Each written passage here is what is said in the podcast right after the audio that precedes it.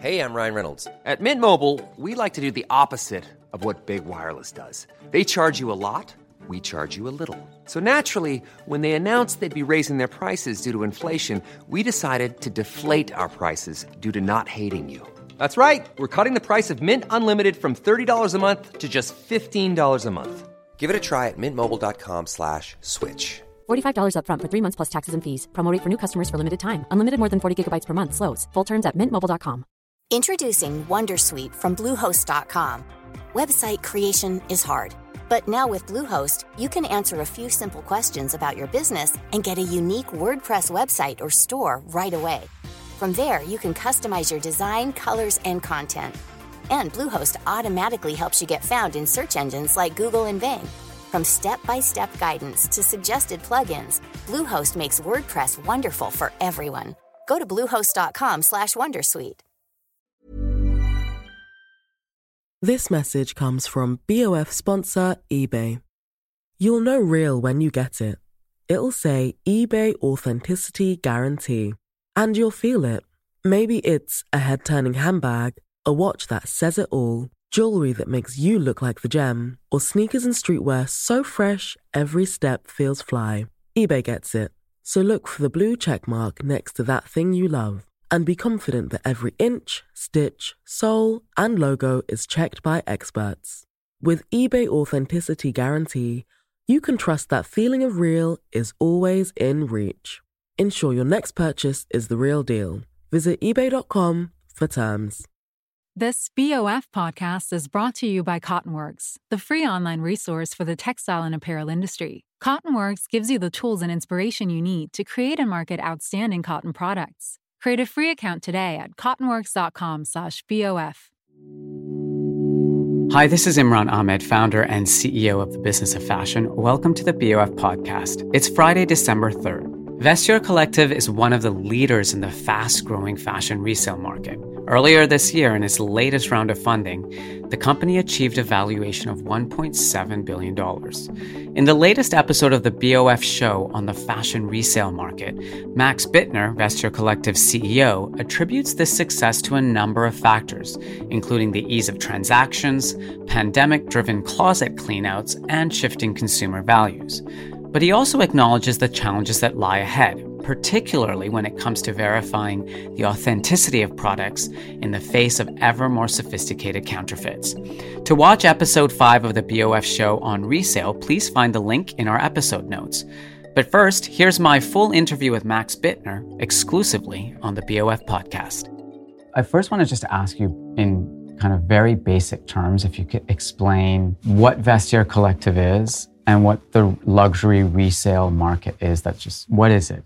I think the easiest way to explain to people what it is we do, it's we're connecting a global community of fashion lovers and we try to find the right home for the right product at the right time in the product's life cycle.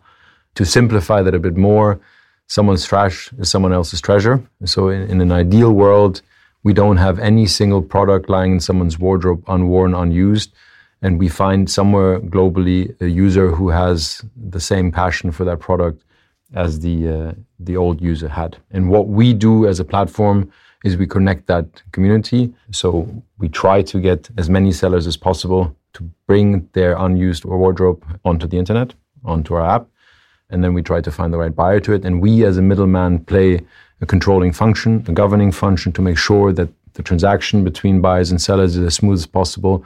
We have the role of checking that the product is authentic, that there's no quality issues with the product, and if there's any problems in between buyers and sellers, we step in as a platform to control everything goes the right way. And how do you make money? Commission. So the seller has to pay us a commission for this service. What's the commission rate and how on you average on average we pay a commission just over 20%. Okay, There's so- differences by price points. So if you're going to sell 40,000 euro Birkin bag, you're not going to pay 20%. We cap the commission at 2,000 euros. At the bottom end, the minimum commission is 15 euros, but on average is roughly 20%. What's the most expensive item ever sold on Vestiaire Collective? The most expensive item ever sold was a 85,000 euro Himalayan Birkin, which was sold from a Hong Kong seller to a New York buyer. We actually had an incident two weeks ago where someone bought a 250,000 golden Patek Philippe, uh, but the seller then didn't ship it. So we were very sad about that. But you know, they, they have been items close to 100,000 euros bought and sold on the platform. And on average, what is the value of a transaction between buyer and seller? The average basket size on Vestiaire is roughly 300 euros. So we have a wide spectrum. You know, we sell Birkin bags every day, 10, 15, 20,000, but we also sell your 70 euros Sézane dresses. How does Vestiaire Collective differ from other companies in the space, such as Depop? I think to simplify it as, as much as possible, there's two categories of resale companies. They're the peer-to-peer platforms like a Depop, which mainly just bring products online that sellers are selling, and then buyers and sellers connect directly. And more controlled marketplace like, like ourselves take a more enhanced role within the process of A and B. And you know, you can roughly say that the more expensive the items on the platform, the more the platform has to be part of the governance to make sure that the quality and the authentication of the products are ensured, and that obviously if a customer buys a certain price point, they get the service they would expect. I've kind of stepped back since joining Vestiaire and said, is that really a true reflection of the customers that we're facing? It's not just cheap items versus expensive items, uncontrolled versus controlled marketplace. Because if you look at your wardrobe or anyone else's wardrobe, you have some expensive, what I would call investment pieces or, or you know, luxury brands, but you also have your everyday wear. And I want to have as big a share of the wardrobe that you have. So we've kind of broadened our assortment and kind of came a bit in a hybrid mode between those two. But you know, overall, to simplify there's the peer-to-peer models, less controls, much bigger assortment, less authentication, less moderation, curation, anything can go on the platform. And then there's the more controlled platforms where we curate what goes on the platform, we make sure it looks nice, and then we step in also to control the items. So you sit somewhere in between the two. You have both the kind of peer to peer element Yep. and you have this kind of managed marketplace element. How do you draw the line in terms of what kinds of products you won't sell on the platform? The lower price point, the minimum basket size you can sell is 15 euros. So you can't sell anything which is below 15 euros. If you think about the average basket size of some of the, some of these peer-to-peer platforms, I think that is their average basket size. So that we clearly differentiate already there, and we try to limit what I would call broadly fast fashion. We don't really want to have fast fashion and encourage fast fashion on the platform Why not? because I think it's you know we, we have a positioning of more higher end fashion, you know, real luxury, real designer, something that people want to buy and sell for a much longer period. One of the key things in the roles that we play as a secondhand platform is that we want to educate people that what they buy and sell is not consumables, just fashion. It's really an asset. And, and I think if you think about the way we as a consumer class need to change the way we think about consumption, is that we need to take much better care and appreciate the value of the items that we have because there is a residual value. So if you think about the pinnacles of sustainability, reuse, repair, recycle, we want to educate consumers. Think of the item as an asset. And if you think of an asset, you treat it better and you also think about reselling it afterwards. And once you know that you're going to sell a product in the future, by definition, you might change the way you buy the product in the future. The naysayers about the luxury market, including some of my own editorial team, say that actually resale isn't necessarily more sustainable because it's a business model that actually encourages people to continue buying stuff. And we're in mm-hmm. this climate crisis and 10 years left before we hit kind of crisis point. Mm-hmm. You know, how do you respond to that kind of criticism that, you know, the resale market actually propagates consumption as mm-hmm. opposed to manages it or minimizes it? I I think that's is probably the, the question that concerns us the most because I think as part of our core mission, it is we want to change consumer behavior to the better. And we've actually spent quite a lot of time with external agencies to challenge ourselves. And our goal is to be carbon neutral by 25 without any offsetting. And we've looked through all our emission, whether it's our transport or the way that we reduce consumption. And we think that target of being carbon neutral without offsetting is possible. If I look at the naysayers, you know, we look at our consumer base, we interact a lot with our consumer base. In fact, of the matter is we do reduce the amount people consume because what we help them to do is to trade up. I think if you think about that trading up concept, what we do is convince people instead of buying Zara firsthand, they buy Sézane secondhand. If buying Sézane firsthand, they buy Isabel Marant secondhand instead of buying Isabel Marant firsthand, and so on. Instead of buying firsthand Chanel, they buy secondhand Hermes. So you basically go up the food chain. And we want to hope and, and educate every consumer that they should maybe pay a bit more upfront for an item that they're going to wear longer and where they're more likely to take care of it and then resell it in the future. So I, I would challenge your colleagues on that, and I have challenged in the past. I know you have. Um, yeah. Because, you know, in the end, you know, the, the kind of numbers tell their own story. So you're rattling off all of these names Isabel Marant, Chanel, Himalaya, mm-hmm. Birkin. But you didn't come from this world. Um, no, you maybe probably didn't even know what a Himalaya Birkin was. I used to climb the Himalayas, maybe, but I didn't, I, did, I didn't find any Birkins there. No, I, I, have to admit, I'm a, I'm a, I'm a brute. Yeah, I think there would be many people in the industry who would probably still roll their eyes at me, and that's fine. What we do is use technology to connect buyers and sellers. And that's the same wherever you go. It's a question about logistics, it's a question about personalization of the platform so people see what they want to buy. It's about customer service, it's about user experience. But the beautiful thing about the products that we sell now, and I've really gained massive appreciation to it, is that it's real craftsmanship. They're real pieces of art. And trying to educate people of that underlying intrinsic value of these items and therefore making people change towards what I think is better consumption is probably the most fulfilling thing there is. I mean, I, I had a town hall here again this morning before before you guys arrived, and I told people in your native Canada, it's 49 degrees in Vancouver, which is not normal. You know, somewhere else in the world, there are floods right now. Like, we all have to do something. It's not about what I want or what your journalists say or what the other people you interview would like to do. It's, it's about working on something that actually make a difference. And that's what we do. So if, if I get to sell beautiful Hermes bags and Gucci shoes, that makes me a very happy man. What brought you to this industry in the first place? You know, you had this very successful career at Lazada yep. in Southeast Asia. This is such a different context industry. You're obviously a very successful entrepreneur, so there was a business rationale for this as well. Yeah, I mean, I left Lazada after the, the, the company was sold to Alibaba. Uh, there was you know, no more you know role to play there for me, and I wanted to come back to my native European home. Yeah, I wasn't too specific where in Europe, but I think for me the beauty in Europe is that anything is so close. And the opportunity came a bit to me, not me coming to the opportunity, because I was in a tunnel in Southeast Asia for the last six, seven years, and I didn't have that much time to think about anything else. But when the opportunity came to me, it just struck me along, you know, a couple of kind of axes, which which got me very excited. The first one was just the sheer potential scale of it whether you size the luxury industry, which is a $300 billion industry, whether you size the clothing industry, which could be anywhere from two to five trillion, and if you think and combine those two and think, okay, you're helping people to move from a three, five trillion dollar market to a $300 billion market, that's just a lot of potential purchasing power. Yeah? And if you combine that on the supply side with all the wardrobes where items are just lying there unused, unworn, and you bring those two together, that's a big opportunity. You know, like Lazada, I love the idea of scale. The beautiful thing about tech is that it allows you to exponentially scale whatever it is you do globally. So that got me super excited. The sheer potential size of the opportunity. Will it take time? Yes, but you know, good things come to those people who have the patience to then invest their time in, in the good things.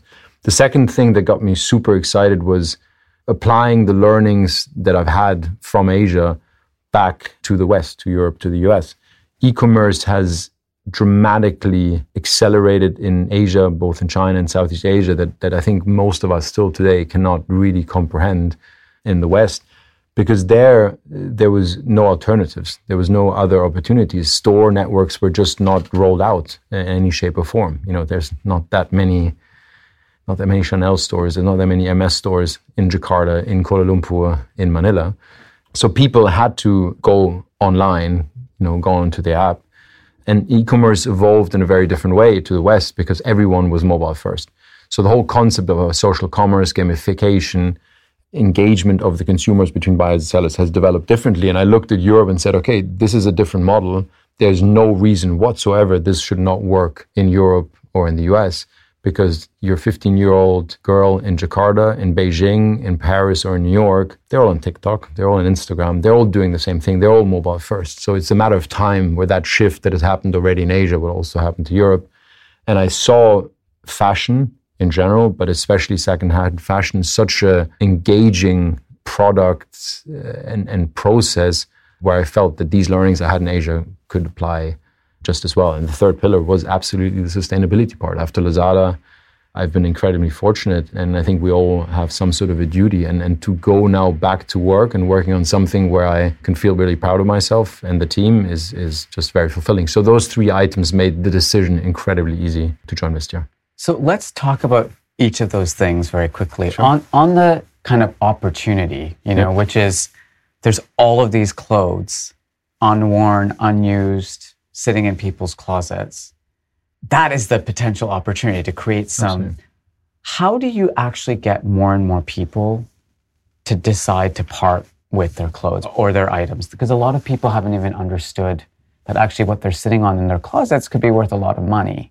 You know, getting people to part with their clothes and think about uploading them to a place like Vestiaire Collective is the first step. What is the what are the tactics you use to get people to do that? I mean, the first the first question I ask, and the first question you know we as a platform need to ask our consumers is, what is your wardrobe worth? I can ask you, Imran. I'm sure you get a lot of beautiful items. What is your wardrobe worth today? I have absolutely no idea. And most people don't. Yeah. so I think the first part is really giving people a sense that what lies in their wardrobes are assets and not consumables. I think this is really the first part for us to change our consumer behavior.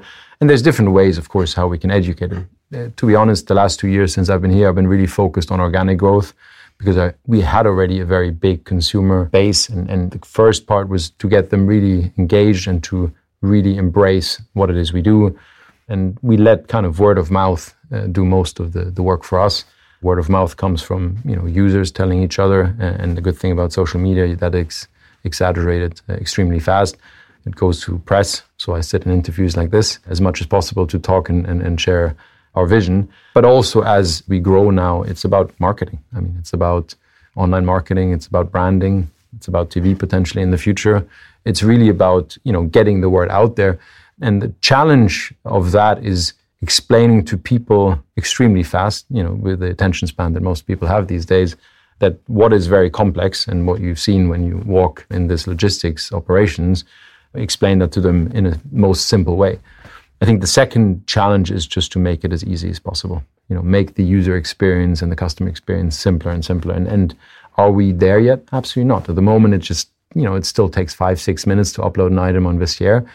We can't ever have it be 10 seconds or 20 seconds like maybe some of the peer-to-peer sites because we want them to fill out certain informations you know what is the material what is the size of the bag any sort of history that allows us to then personalize it and, and make it easier to discover but that process is still too long. You know, it should be two, three minutes, maybe two minutes. So across every part of what we do is just how can we make it easier? Because if you think about a marketplace like ours, it's buyers, sellers, and the only thing that defines success is the liquidity that we provide. And everything that we can do to remove the friction points will help grow marketplace, will help increase the liquidity.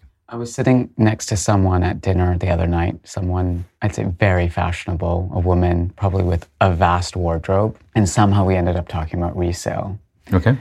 And I asked her, Have you ever used Vestiaire Collective? And she said, I hadn't used it until the last 16 months. You know, we okay. were living in the middle of this period. And she said, by the way, she doesn't buy things on Vestiaire she Collective, sells, yeah. she just sells. Yeah. How has customer behavior, both in terms of sellers and buyers shifted over this period of disruption that we've all been living through? I mean, overall, I'm not going to lie. The concept of confinement, people being restricted to their home, offline stores being closed, has been beneficial for e commerce in general and anything online. I mean, there's been a, a, massive acceleration of digital adoption. There's no secret there. Yeah? And, and we've benefited from that like everyone else. I think where secondhand has gotten an extra boost is firstly through the fact that people being constrained to their home started discovering their home for the first time. You know, we're all so busy these days. We're always planning what are we doing today? What are we doing tomorrow? What are we doing this weekend? What are we doing this holiday? That we never actually spend time to just breathe in, breathe out, and discover hey, it's interesting. If I lie on my sofa the other way around, I have a completely different angle of my house. I mean, we started appreciating things, you know, much closer to us, much more. And I think the same way we've started appreciating the space that we live in. And a big part of that space is the wardrobe, and a big part of what people own is lying in the wardrobe. And you know, with time, uh, people get creative, and, and, and absolutely, people started thinking about just cleaning up their closet because they said, "Do I really need this?" No, it's a good way to keep busy, and it's a good way to do something good. I think the second thing that has really helped us is this whole awareness of how everything we took for granted can change how fast it can change. I mean, you know, the last year has been a shock for everyone. And, you know, we were all fine partying like it's 1999, you know, in 2019, early 2020, and suddenly, boom, our life changed. And if you think about COVID, it's an absolute awful disease virus that has caused terrible suffering across the whole planet. But if you think then how much worse global warming will be. And again, coming back to where we stand on the planet today, global warming is not something which will come in the future. It's today. Depending on where you are on the planet, it's either on fire or underwater. That's today. Yeah. So I think it's it's really allowed people to be quite self-reflective and to start asking themselves, okay, what can I do myself to be different? And secondhand is one of these very few things where people can do something today. And I think that awareness has really helped. And I think the third part, which also had had an impact on the business, is just the economic uncertainty that people have faced. I mean, the fact of the matter is, what people have in their wardrobes are assets. And during periods of uncertainty, there's a way for them to monetize these assets. So I think we really played a role also in to help give people some uncertainty. You know, some people had to sell stuff to make money. Some people couldn't afford first-hand clothes anymore, so we can still make these items affordable for them in second-hand. So if you combine these three bigger trends, of course, COVID has been. Want flexibility? Take yoga. Want flexibility with your health insurance? Check out United Healthcare Insurance Plans. Underwritten by Golden Rule Insurance Company, they offer flexible, budget-friendly medical, dental, and vision coverage that may be right for you. More at uh1.com. Introducing Wondersuite from Bluehost.com. Website creation is hard, but now with Bluehost, you can answer a few simple questions about your business and get a unique WordPress website or store right away. From there, you can customize your design, colors, and content. And Bluehost automatically helps you get found in search engines like Google and Bing. From step-by-step guidance to suggested plugins, Bluehost makes WordPress wonderful for everyone. Go to bluehost.com/wondersuite. You know that's the sound of another sale on your online Shopify store. But did you know Shopify powers selling in person too? That's right. Shopify is the sound of selling everywhere online, in store, on social media, and beyond. Shopify POS is your command center for your retail store. From accepting payments to managing inventory, Shopify has everything you need to sell in person. With Shopify, you get a powerhouse selling partner that effortlessly unites your in person and online sales into one source of truth. Track every sale across your business in one place and know exactly what's in stock. Shopify helps you drive store traffic with plug and play tools built for marketing campaigns from TikTok to Instagram and beyond. Plus, Shopify's award winning 24 7 help is there to support your success every step of the way. Do retail right with Shopify. Sign up for a $1 per month trial period at shopify.com slash BOF, all lowercase. Go to shopify.com slash BOF to take your retail business to the next level today. Shopify.com slash BOF. This message comes from BOF sponsor eBay. You'll know real when you get it. It'll say eBay Authenticity Guarantee. And you'll feel it. Maybe it's a head turning handbag, a watch that says it all, jewelry that makes you feel like the gem, or sneakers and streetwear so fresh every step feels fly. When it comes to style and luxury, eBay gets it. They're making sure the things you love are checked by experts, and not just any experts, specialized experts. Real people who love this stuff with real, hands on authentication experience. So when you see that shiny blue checkmark that says Authenticity Guarantee, shop with confidence. Every inch, stitch, sole, and logo is verified authentic through a detailed inspection. That's how you know that eBay's got your back. Because when you finally step into those sneakers, put on that watch, get your real gold glow up, swing that handbag over your shoulder, or step out in that streetwear, you'll realize that feeling is unlike any other. With eBay Authenticity Guarantee, you can trust that feeling of real is always in reach. Ensure your next purchase is the real deal. Visit eBay.com for terms. Transformational for us. Any metrics you can share on just the spike? I mean, we've seen, as you mentioned, e commerce acceleration Yep. very clear across the board, whether you're Amazon or you're Net-a-Porter or you're like a homeware site that sells everything online. Like, all of these things, ex- like, in, can you give us I a- mean, the, the whole year of 2020 has seen a 100% growth of order growth. We've seen a 100% growth on items being listed on the platform. And at the peak of COVID, we were having 25,000 listings per day. So if you think about the assortment of a Net-a-Porter, of a Farfetch, how much are we talking about? 60,000, 70,000? Maybe on some of the marketplaces, 150, 200,000. We have 25,000 new items coming onto the platform per day. I mean, just, just thinking about the sheer scale of unused inventory is just enormous. So, so it's been uh, pretty mind-boggling. How did you manage that? You know, this center is a quite physical process, the authentication, all of that. If all your employees are at home for certain periods of time, Yeah. the kind of uploads are Yeah. 25,000 new items per day. You know, how did you manage that with your team? it's been an incredibly stressful year and and you know i think uh, it's important to just emphasize how amazing the commitment and the hard work of all our team has been over the last year but one of the biggest steps we actually took was to introduce and significantly broaden our peer-to-peer direct shipping model and i basically took a step which I never thought I would do. At the beginning, direct shipping was only for items below 200 euros only for selected brands. And as COVID hit, and I realized with this sudden spike, we were not going to be able to manage the logistics of it. I basically opened up direct shipping for all items, all sellers below 500 euros, and now it's below 1,000 euros. So I was able to take a huge amount of pressure from the warehouse operations and actually keep our staff safe with it. And the benefit of that was that actually that was probably the, the, the most transformational decision for the business. So I've, you know, I was pushed into making the right decision, but I made the decision for the right reasons, which was to protect the staff. So I think it's a lucky coincidence in some sort of way. That, however, creates another situation, which is $200, $500, $1,000. Yep. The peer to peer element is growing. Mm-hmm. This whole operation exists to authenticate products. Exactly. So if products aren't coming through here, mm-hmm. there's a much higher chance, I assume, that counterfeit or fake or poor quality products are going to enter the flow, which damages trust in your community. Absolutely. And that trust is absolutely critical to making this work. Absolutely. And I looked online and went on YouTube and I found quite a few passionate sellers and buyers complaining about mm-hmm. fakes quite vociferously and sometimes in 50 minute videos mm-hmm. unboxing things and looking at things. You know, how do you manage that tension around authenticity? Because without authenticity, this luxury focused operation starts to teeter a bit. I think the, the concept of trust is really bigger than just the authentication piece. The concept of trust is also around what do we do when something goes wrong? How do we step in as a platform?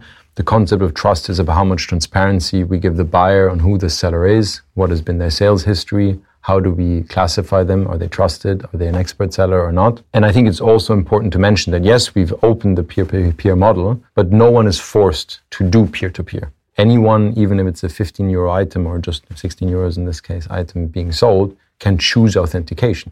They just need to pay for it. And one of the key things that you know I've done to introduce and make sure that that we differentiate ourselves uh, to the peer-to-peer platforms is to remind people that what we do here is a real service and there's a fee tied to it.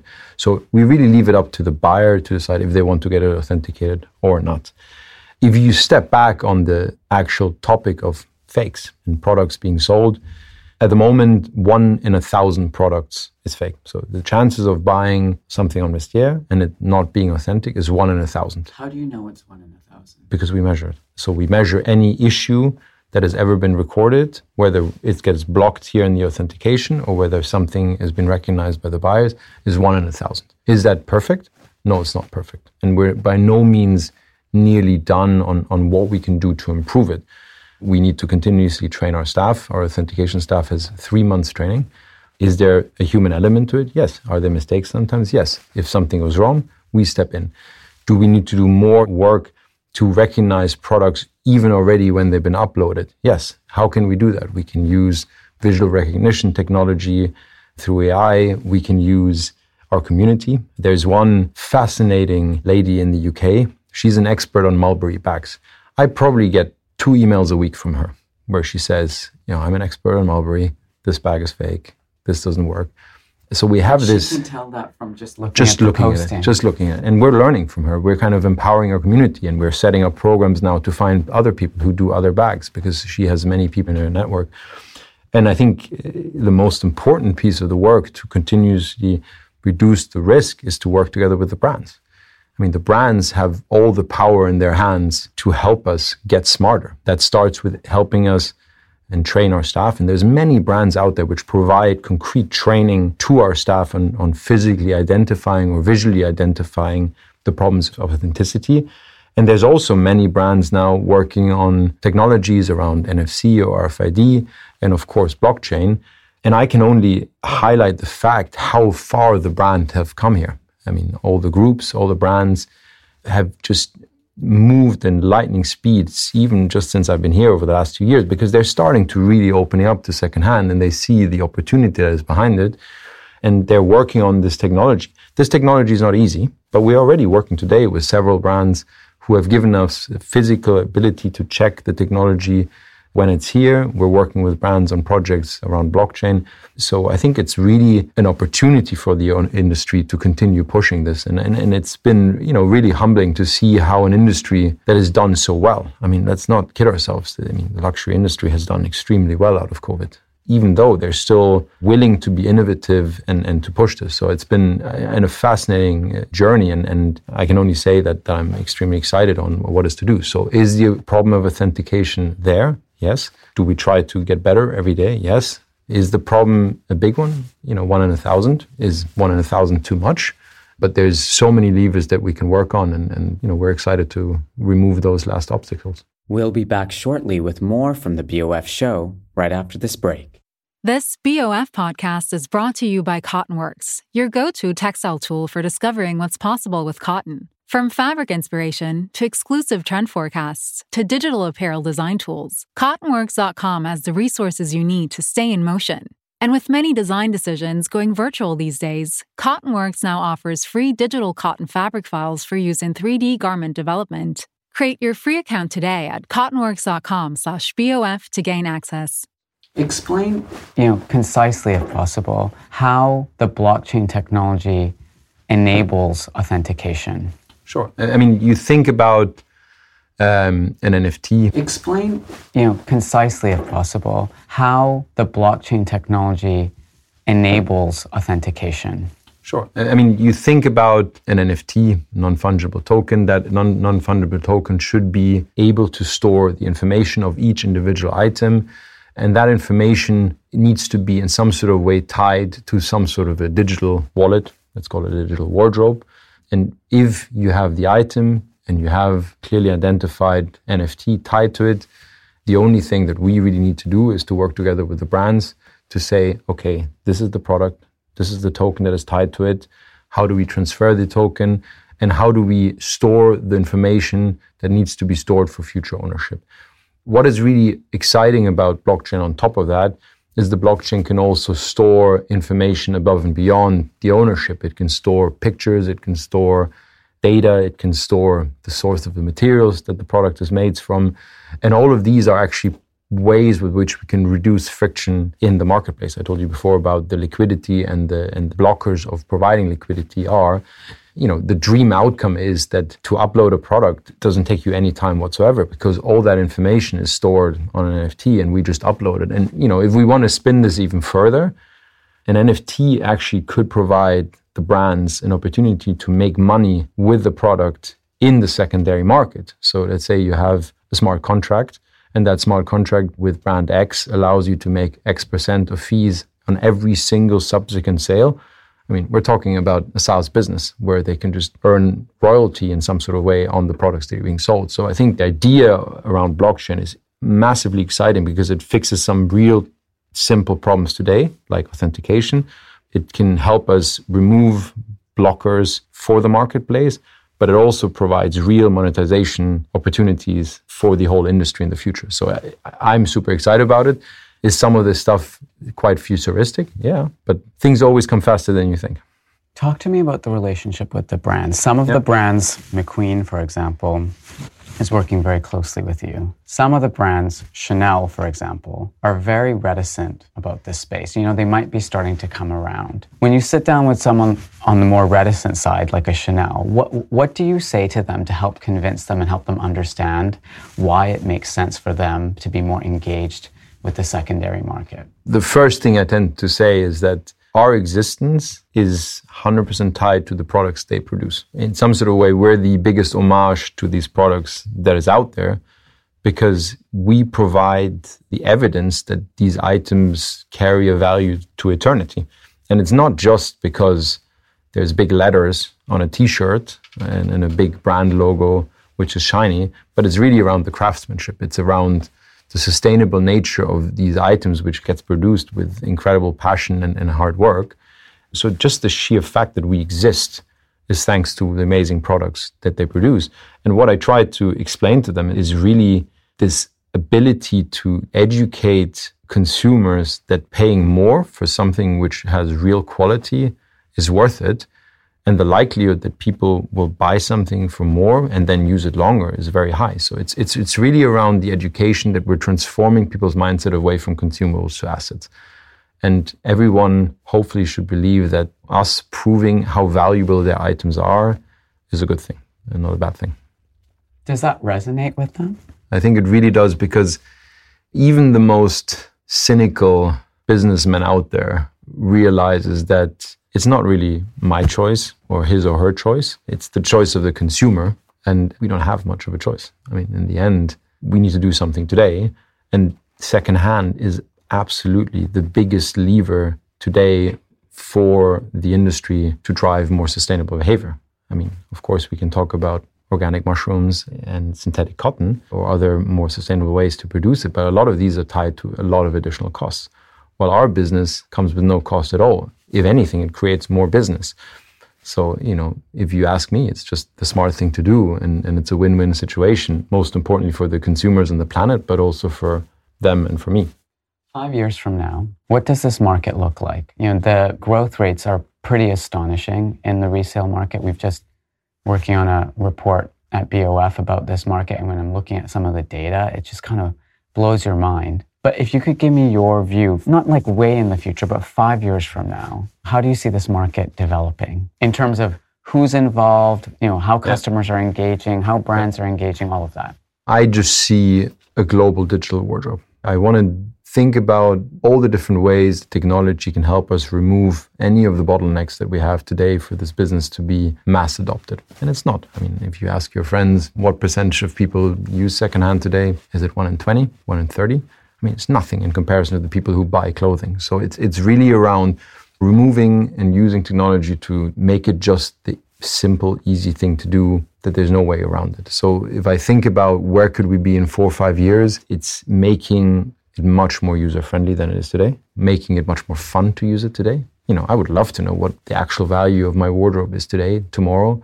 Let's say you have a lot of items from brand X and that uh, brand X suddenly has a new designer and the prices of that brand go up and you see in your current account balance, like you look at your stock market Robinhood account, yeah, you suddenly see it go up by 20%. That's so fun. It's like an Imran wardrobe index, exactly. as there's like a pricing. It's a stock market in some sort of way. You know, yeah. if you have an asset, these asset prices go up and down. So it's around really gamifying, make it fun, making it easier, making it more secure, and, and finding different ways to make it you know sensible for all participants in the ecosystem.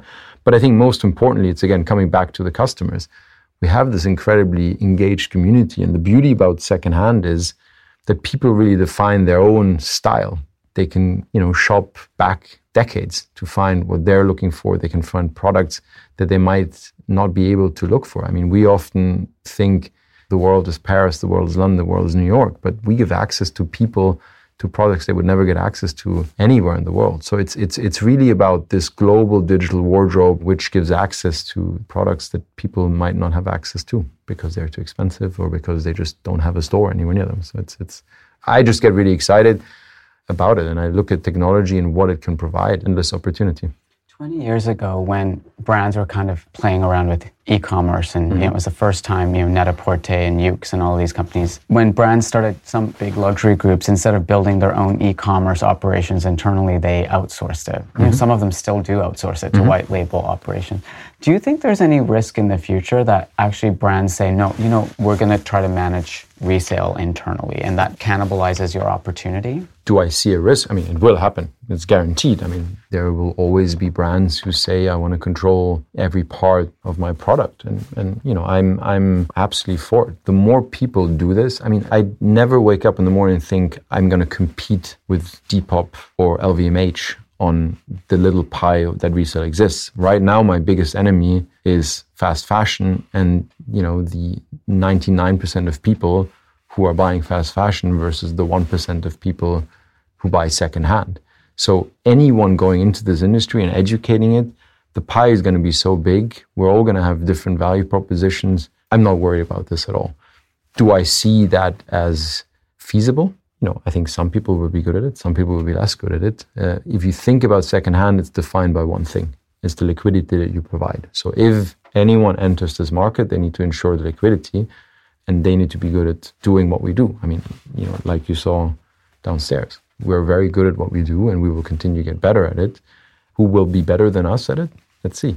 I will continue pushing the team hard, and I will continue pushing myself very hard to make sure that we stay uh, ahead of the pack. One final question, okay. which I've been asking to everybody. We've been through this 16 month period of disruption and pause and reflection and reset. Mm-hmm. You, know, you came from outside the fashion industry, but you're very well versed in how this industry works now. What's the one thing that you'd like to see change in the way this industry works going forward as the world begins to reopen post pandemic? I think the one thing that strikes me the most in this industry is how it's built on exclusivity, on not being accessible. And if I think about the pressures we face in society, I sometimes don't know if I like every aspect of that. I think the world should be a fair place. So, so you know, I think through online, through players like us, this you know sometimes very exclusive industry becomes a bit more accessible to a broader audience because a much broader audience also has the right for something beautiful. Yeah. So I think for me, you know, I would hope that exclusive is not always the best. Thank you, Max. What we wear says a lot about who we are. Yet fashion is also a $2.5 trillion global industry that touches everyone on Earth. I'm Imran Ahmed. I first started trying to make sense of the business of fashion 15 years ago, as it was being transformed by technology, globalization, and shifting consumer values. Now I'm on a journey to see how fashion is recalibrating after the pandemic to balance profit with purpose. This is the Business of Fashion show. Join me to discover how fashion shapes business, culture, and identity, and to meet the people forging fashion's future. Hey everyone, it's Jen and Jess from the beauty podcast Fat Mascara here to talk about Sol de Janeiro. So many of the beauty experts we interview on our show say that the key to great skin is to treat every inch of your body with the same attention you give your face. One of our favorite ways to do that is with Sol de Janeiro's Beija Flor Elastic Cream, a rich body cream that's clinically proven to boost collagen and has been shown to improve skin crepiness on the chest in just two weeks. Plus, it's scented with Sol de Janeiro's Cheirosa 68 fragrance. Sol de Janeiro is offering you 10% off your first order on soldejaneiro.com and free shipping with the code ACAST10. That's S O L D E J A N E I R O, soldejaneiro.com, and use the code ACAST10 for 10% off. Hi, I'm Kara Berry, host of Everyone's Business But Mine, and I am an all inclusive addict. Enter Club Med, the best all inclusive for you and your family. With resorts worldwide, from their family flagship resort, Club Med Punta Cana, to their only mountain resort in Canada, Club Med Quebec, they have everything you need to relax with their 20 plus sports activities, wellness programs. You can dine on delicious cuisine and make memories with your family. So book your next getaway with Club Med. Visit clubmed.us or call 1 800 Club Med or your travel advisor.